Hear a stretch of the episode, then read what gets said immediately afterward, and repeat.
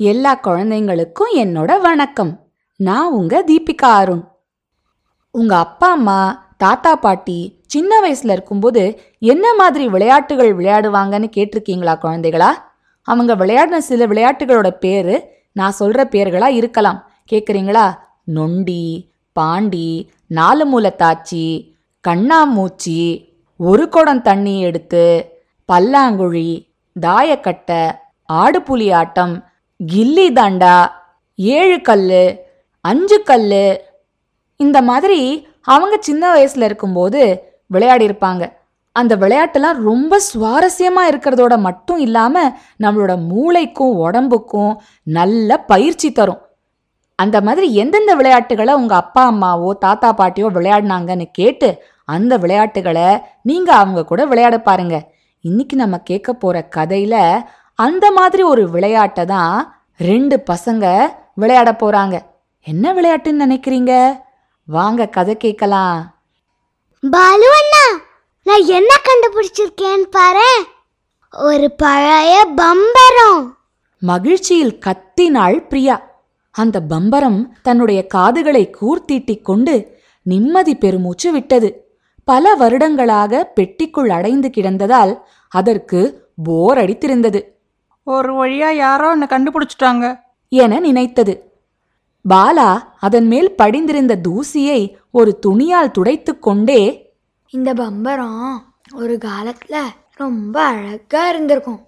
என நினைத்துக் கொண்டான். பம்பரத்தின் மீது பூசப்பட்டிருந்த பச்சை மற்றும் நீலப்பட்டைகள் காலப்போக்கில் நிறம் மங்கி இருந்தன. குழந்தைகள் அந்த பம்பரத்தை மணி சித்தப்பாவிடம் கொண்டு சென்றார்கள். பம்பரத்தை பார்த்த அவர் மிகவும் மகிழ்ந்தார். மணி சித்தப்பாவின் சிறு வயதில் அவருக்கு மிகவும் பிடித்த விளையாட்டு பொம்மை அது. எனக்கு ஒரு கயிறு கொண்டு வா. என்றார் மணி சித்தப்பா பாலா சித்ரா பாட்டியின் அறையிலிருந்து ஒரு நீளமான தடிமனான கயிற்றை எடுத்து வந்து கொடுத்தான். மணி சித்தப்பா பம்பரத்தின் மீது அந்த கயிற்றை பல முறை சுற்றி பின்பு மணிக்கட்டை சொடுக்கி பம்பரத்தை சுழலவிட்டார் பம்பரம் சுற்றத் தொடங்கியது. பம்பரத்தால் தான் சுற்றுவதை நம்பவே முடியவில்லை. அது அழகாக சுற்றுவதை பார்த்து பாலாவும் பிரியாவும் மகிழ்ச்சியில் கைகளை தட்டி துள்ளி குதித்தார்கள். மணி சித்தப்பா சுற்றி கொண்டிருந்த பம்பரத்தை தன்னுடைய உள்ளங்கைகளில் எடுத்தார். பிரியா உன் கையை காட்டு. என்றார். மெதுவாக சுற்றி கொண்டிருந்த பம்பரத்தை அவளுடைய உள்ளங்கையின் நடுவே விட்டார். என்று சிரித்தாள் பிரியா. இது கிச்சு கிச்சு ஊட்டுது என்றாள். பம்பரம் எல்லையில்லாத மகிழ்ச்சி அடைந்தது. இன்னைக்கு நான் மகிழ்ச்சியா சுத்த போறேன். நான் இனிமே எப்பவும் நிக்காம சுத்திக்கிட்டே இருப்பேன். என்று தீர்மானித்துக் கொண்டது. பம்பரம் பிரியா கையிலிருந்து பாலாவுடைய கைக்கு மாறியது. என்று பலமாக சிரித்தான் பாலா. இது நிஜமாவே கிச்சு கிச்சு மூட்டுது.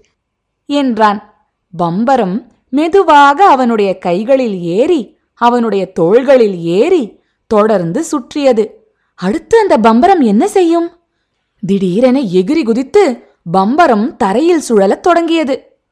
பம்பரத்தை பார்த்து மகிழ்ந்த பிரியா தன்னையும் ஒரு பம்பரமாக நினைத்துக் கொண்டாள். கைகளை நன்கு அகல நீட்டியபடி சுழல ஆரம்பித்தாள். அவளுடைய ஜடை காற்றில் பறந்தது. பாவாடை பூ போல விரிந்தது. அப்படியே தலை சுற்றும் வரை தொடர்ந்து சுற்றினாள். பம்பரம் எங்க போகுது? என்று கத்தினான் பாலா. பம்பரம் அவர்களுடன் ஓடிப்பிடித்து விளையாடுவது போல் வேகமாக சுற்றிக் கொண்டே வீட்டுக்குள் ஓடியது. இப்ப பம்பரம் எங்க? அதோ மேஜைக்கு கீழே போகுது. பாலா மேஜைக்கு அடியில் பம்பரத்தை தேடி பிடிக்க முயன்றான். ஆனால் பம்பரம் கண நேரத்தில் மறைந்து போனது. இப்ப எங்க அதோ பெரிய கடிகாரத்தும் மேல.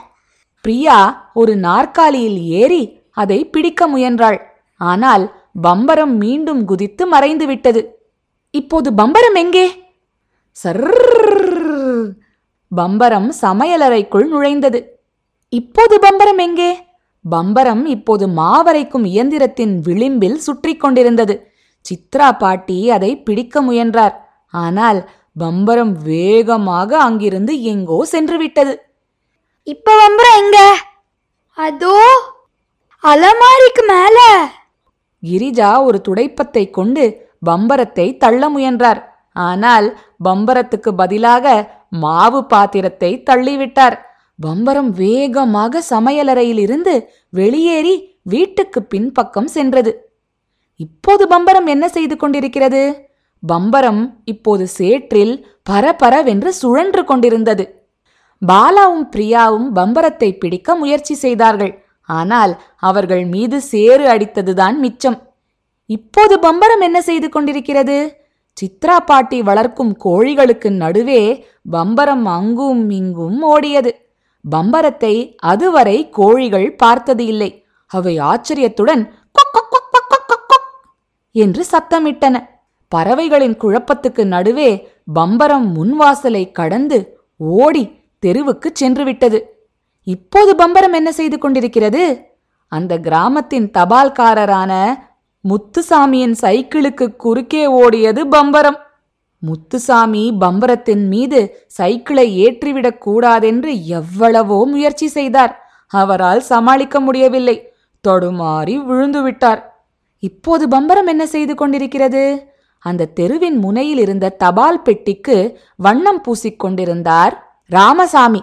பம்பரம் அவரை நோக்கி ஓடியது. அவர் திரும்பி பார்ப்பதற்குள் வேகமாக ஓடி அங்கிருந்த சிவப்பு பெயிண்ட் டப்பாவிற்குள் பொத்தென்று விழுந்தது. பம்பரம் சோர்ந்து விட்டது. அப்படியே சிவப்பு பெயிண்டில் கிடந்தது.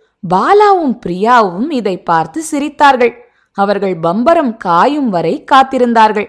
ராமசாமி அதன் மீது பிரஷ்ஷால் கருப்பு கோடுகளை அழகாக வரைந்து கொடுத்தார். பெயிண்ட் அடிச்சதுக்கு அப்புறம் எவ்வளோ அழகா இருக்கு இந்த பம்பரம். அந்த குறும்புக்கார பம்பரம் இப்போது புத்தம் புதியது போல் ஆகிவிட்டது. இந்த புதிய சிவப்பு மற்றும் கருப்பு வண்ண பட்டைகள் அதற்கு மிகவும் பிடித்திருக்கிறது. என்ன குழந்தைகளா உங்களுக்கும் பம்பரம் விடணும்னு ஆசையா இருக்கா? பம்பரம் விட கத்துக்கோங்க. உங்க வீட்ல யாருக்கு பம்பரம் விட தெரியும்னு கேளுங்க. கேட்டு பம்பரத்துல கயிறை சுத்தி அதை விட கத்துக்கோங்க. அதை சுத்தும் போது பார்க்க அவ்வளோ சந்தோஷமா இருக்கும்.